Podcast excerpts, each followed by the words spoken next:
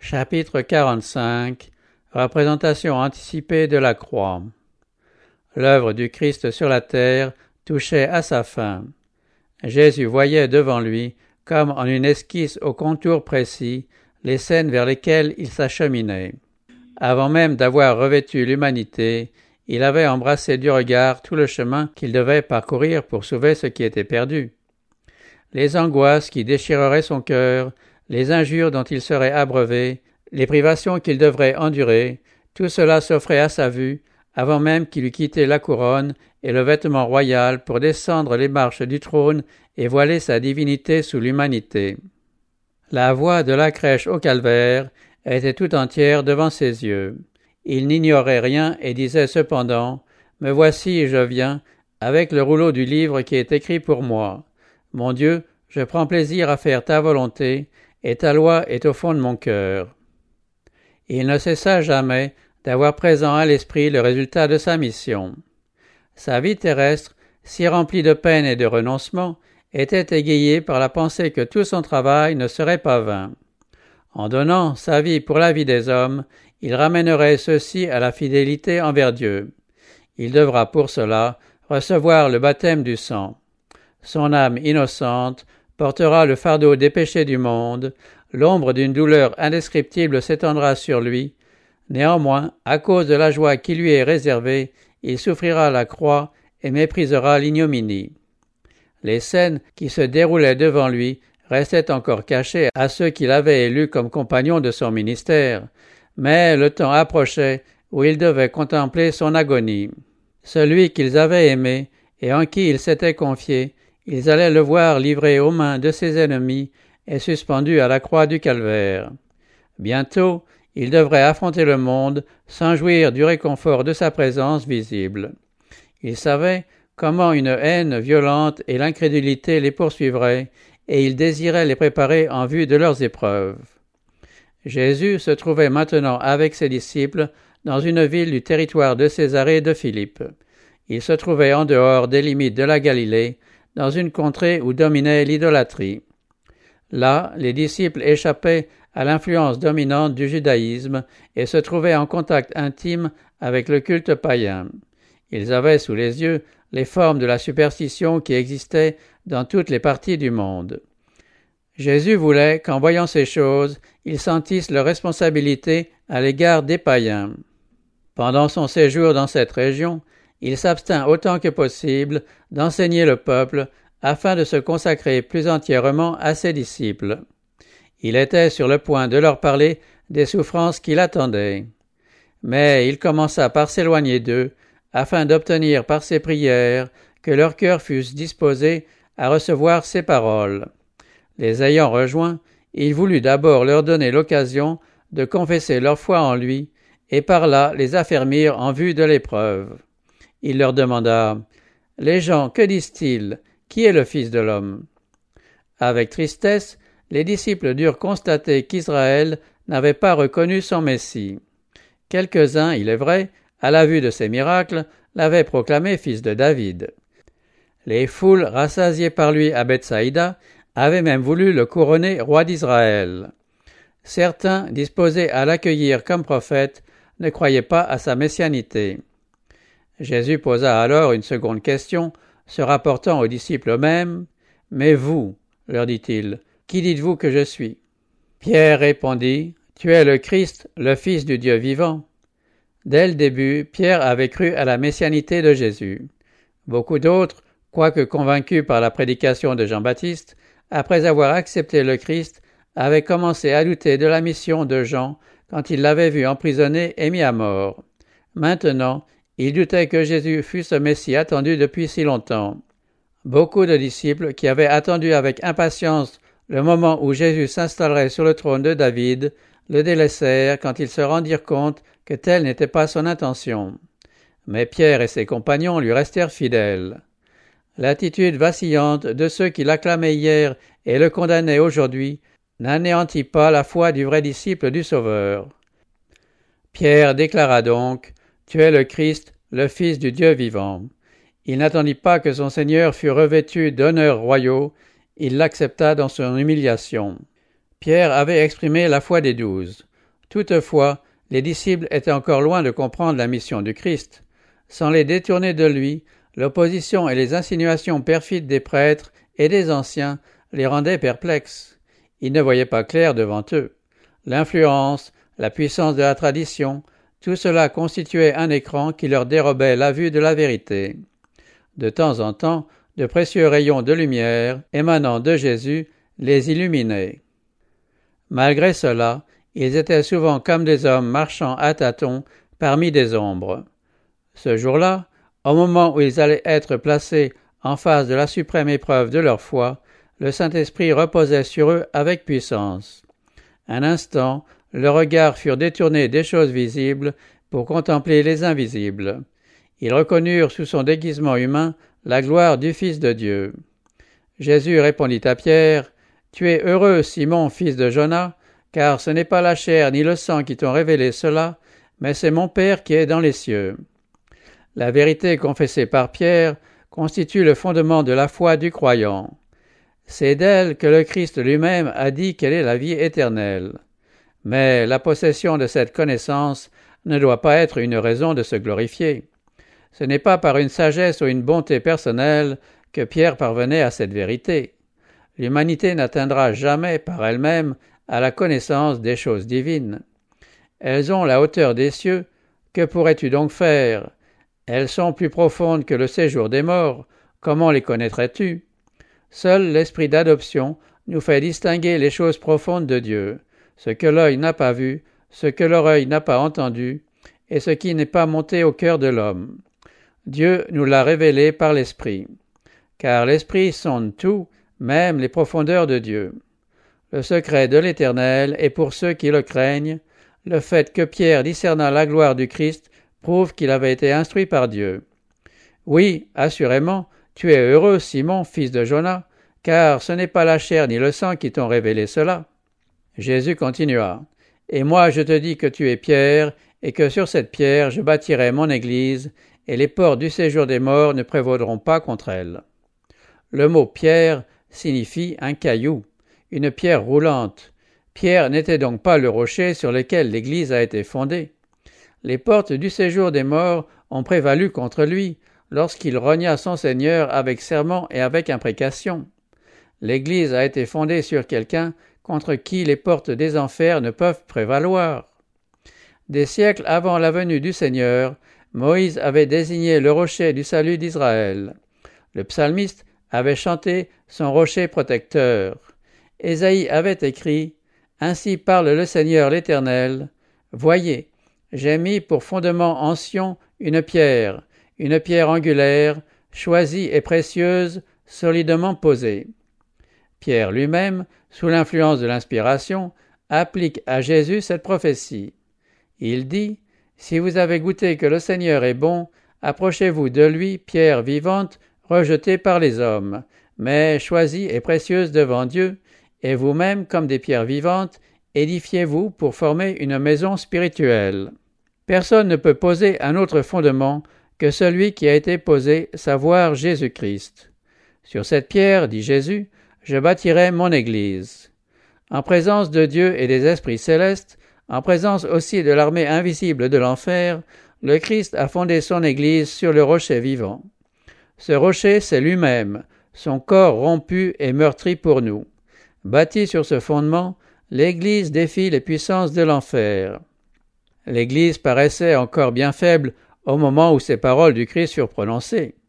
Il n'y avait qu'une poignée de croyants contre lesquels toutes les puissances du mal, humaines et démoniaques, allaient être dirigées.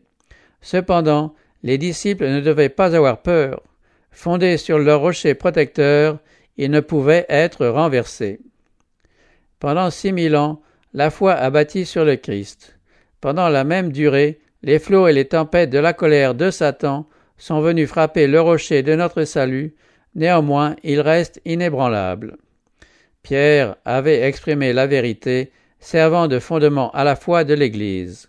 C'est pourquoi Jésus l'honora en tant que représentant de tout le corps des croyants.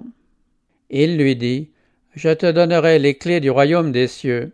Ce que tu liras sur la terre sera lié dans les cieux, et ce que tu délieras sur la terre sera délié dans les cieux.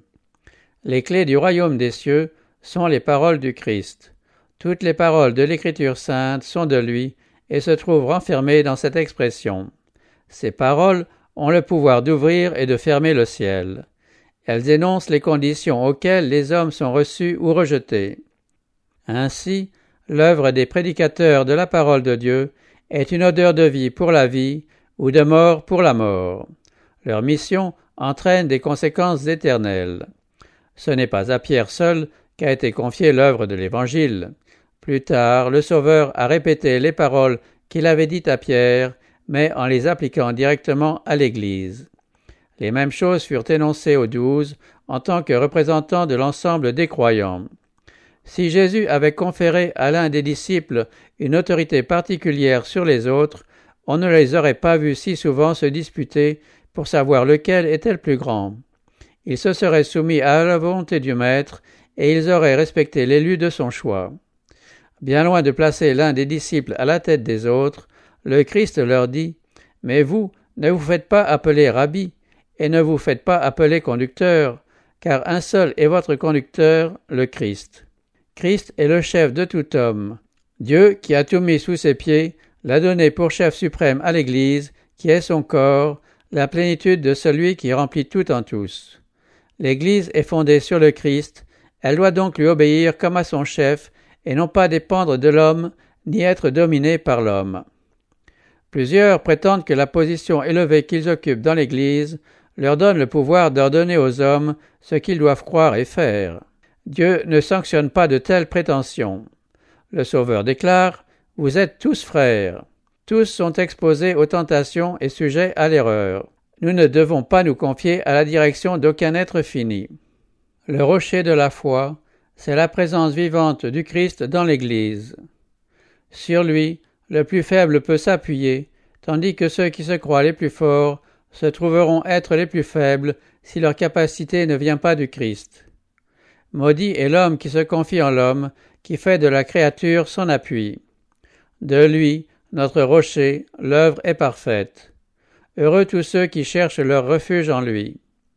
Après avoir reçu la confession de Pierre, Jésus défendit aux disciples de dire à qui que ce fût qu'il était le Christ. Cette défense s'explique par l'opposition irréductible des scribes et des pharisiens.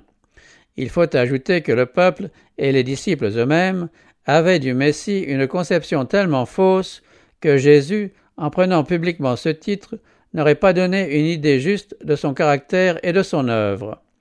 Mais il se révélait à eux, jour après jour, comme le Sauveur, et il désirait aussi leur donner une conception juste de sa messianité.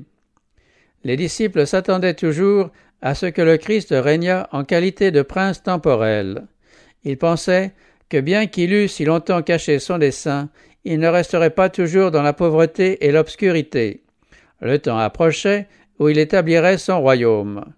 Que la haine des prêtres et des rabbins fût invincible, que le Christ dût être rejeté par sa propre nation, condamné comme séducteur et crucifié comme un malfaiteur, une telle pensée n'entrait pas dans l'esprit des disciples. Cependant, l'heure de la puissance des ténèbres approchait, et il fallait que Jésus montrât aux disciples la lutte qui était devant eux. Le pressentiment de l'épreuve le rendait triste. Jusqu'ici, il s'était abstenu de leur parler de ses souffrances et de sa mort. Il est vrai qu'il avait dit, au cours de son entretien avec Nicodème, comme Moïse éleva le serpent dans le désert, il faut de même que le Fils de l'homme soit élevé, afin que quiconque croit en lui ait la vie éternelle. Mais les disciples n'avaient pas entendu ces paroles, et même s'ils les avaient entendues, ils ne les auraient pas comprises. Maintenant, ils ont vécu avec Jésus, écoutant ses paroles, contemplant ses œuvres, et ils peuvent s'associer au témoignage de Pierre, Tu es le Christ, le Fils du Dieu vivant. Et cela malgré l'humilité de son entourage et l'opposition des prêtres et du peuple. Le moment est venu de soulever le voile qui cache l'avenir. Jésus-Christ commença dès lors à montrer à ses disciples qu'il lui fallait aller à Jérusalem, y souffrir beaucoup de la part des anciens, des grands prêtres et des scribes, y être mis à mort et ressuscité le troisième jour. Les disciples écoutaient, muets de douleur et d'étonnement. Le Christ venait d'accepter la déclaration de Pierre concernant sa filiation divine. Les allusions qu'il faisait actuellement à ses souffrances et à sa mort leur paraissaient incompréhensibles. Pierre ne put garder le silence. Il n'aimait pas voir la croix dans l'œuvre du Christ. Il saisit le Maître, comme pour l'arracher au sort dont il était menacé, et s'écria À Dieu ne plaise, Seigneur, cela ne t'arrivera pas. Pierre aimait son Seigneur. Cependant, Jésus ne le félicita pas d'avoir ainsi exprimé son désir de lui épargner des souffrances. Les paroles de Pierre n'étaient pas de nature à encourager et à consoler Jésus en vue de la grande épreuve qui l'attendait. En désaccord avec le dessein de la grâce divine concernant un monde perdu, et avec l'exemple d'abnégation donné par Jésus, elle risquait de créer une impression diamétralement opposée à celle que le Christ désirait produire sur l'esprit de ses disciples. Aussi le Sauveur fut-il amené à prononcer l'une des réprimandes les plus sévères qui soit jamais sorties de sa bouche. Arrière de moi, Satan, tu es pour moi un scandale, car tes pensées ne sont pas celles de Dieu, mais celles des hommes. Satan s'efforçait de décourager Jésus et de le détourner de sa mission. Pierre, dans son amour aveugle, se faisait l'écho de la voix du tentateur. C'est le prince du mal qui lui avait inspiré cette pensée. Cet appel irréfléchi était dû à son instigation. Au désert, Satan avait offert au Christ la domination du monde s'il voulait seulement renoncer à fouler le sentier de l'humiliation et du sacrifice. Il renouvelait aujourd'hui la même tentative auprès du disciple du Christ. Il s'efforçait de fixer les yeux de Pierre sur la gloire terrestre afin qu'il n'aperçût pas la croix vers laquelle Jésus voulait diriger ses regards.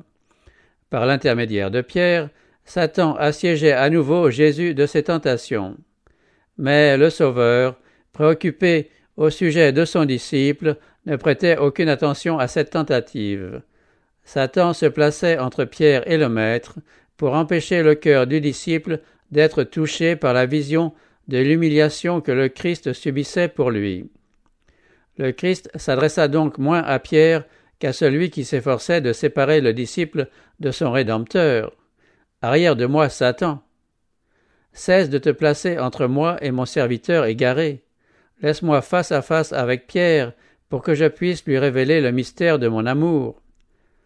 C'est lentement que Pierre parvint à apprendre la vérité amère. Le sentier du Christ, sur la terre, passait par l'agonie et l'humiliation, et le disciple alors répugnait à communier avec son Seigneur dans la souffrance. C'est la fournaise ardente qui lui ferait apprécier cette communion.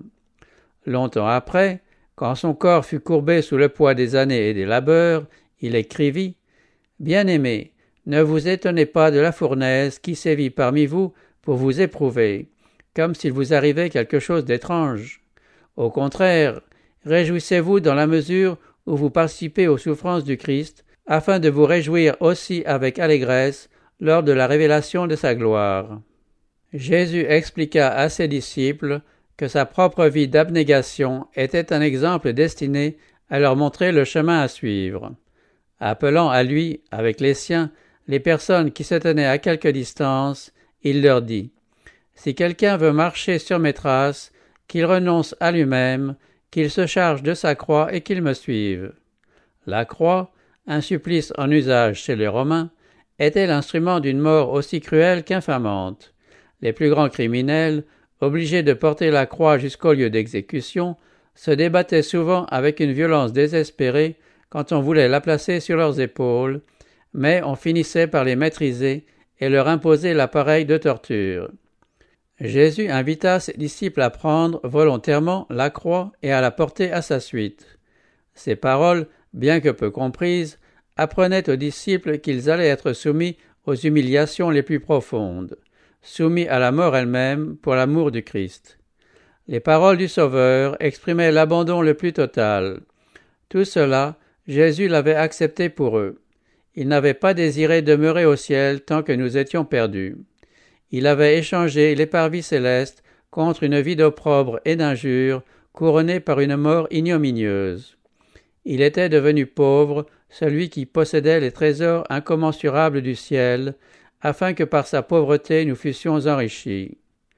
nous devons le suivre sur le sentier qu'il a foulé. Aimer les âmes pour lesquelles le Christ est mort, c'est crucifier le moi. L'enfant de Dieu doit se regarder comme un simple anneau de la chaîne tendue d'en haut pour sauver le monde, se sentir un avec le Christ dans son plan de miséricorde, se mettre avec lui à la recherche de ce qui est perdu. Il faut que le chrétien se rappelle toujours qu'il s'est consacré à Dieu et que son caractère doit révéler le Christ au monde. Le sacrifice de soi-même, la sympathie, l'amour qui se sont manifestés dans la vie du Christ doivent réapparaître dans la vie de l'ouvrier de Dieu. Quiconque en effet voudra sauver sa vie la perdra, mais quiconque perdra sa vie à cause de moi la trouvera. L'égoïsme, c'est la mort. Aucun organe du corps ne peut vivre en se servant uniquement soi-même. Le cœur qui cesserait d'envoyer le sang vivifiant à la main et à la tête perdrait bientôt sa force. Comme le sang qui nous donne la vie, ainsi l'amour du Christ se répand dans toutes les parties de son corps mystique. Nous sommes membres les uns des autres, et l'âme qui refuse de communiquer se condamne à périr. Que servira-t-il à un homme de gagner le monde entier si sa vie lui est ôtée? Ou que donnera un homme en échange de sa vie? demanda Jésus. Au-delà de la pauvreté et de l'humiliation du temps présent, Jésus montra aux disciples son retour glorieux quand il viendra, non pas revêtu de la splendeur d'un trône terrestre, mais accompagné de la gloire de Dieu et des armées célestes. Alors, dit-il, il rendra à chacun selon ses actions. Ensuite, pour les encourager, il leur fit cette promesse.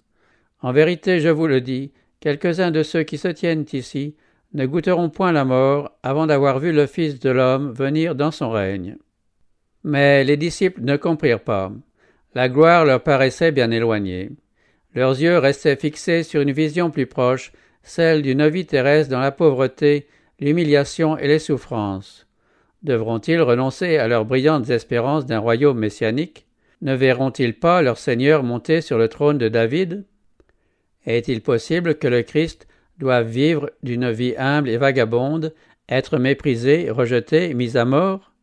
La douleur oppressait leur cœur, car ils aimaient le Maître. Leur esprit, tenaillé par le doute, ne pouvait comprendre que le Fils de Dieu pût être sujet à une si cruelle humiliation.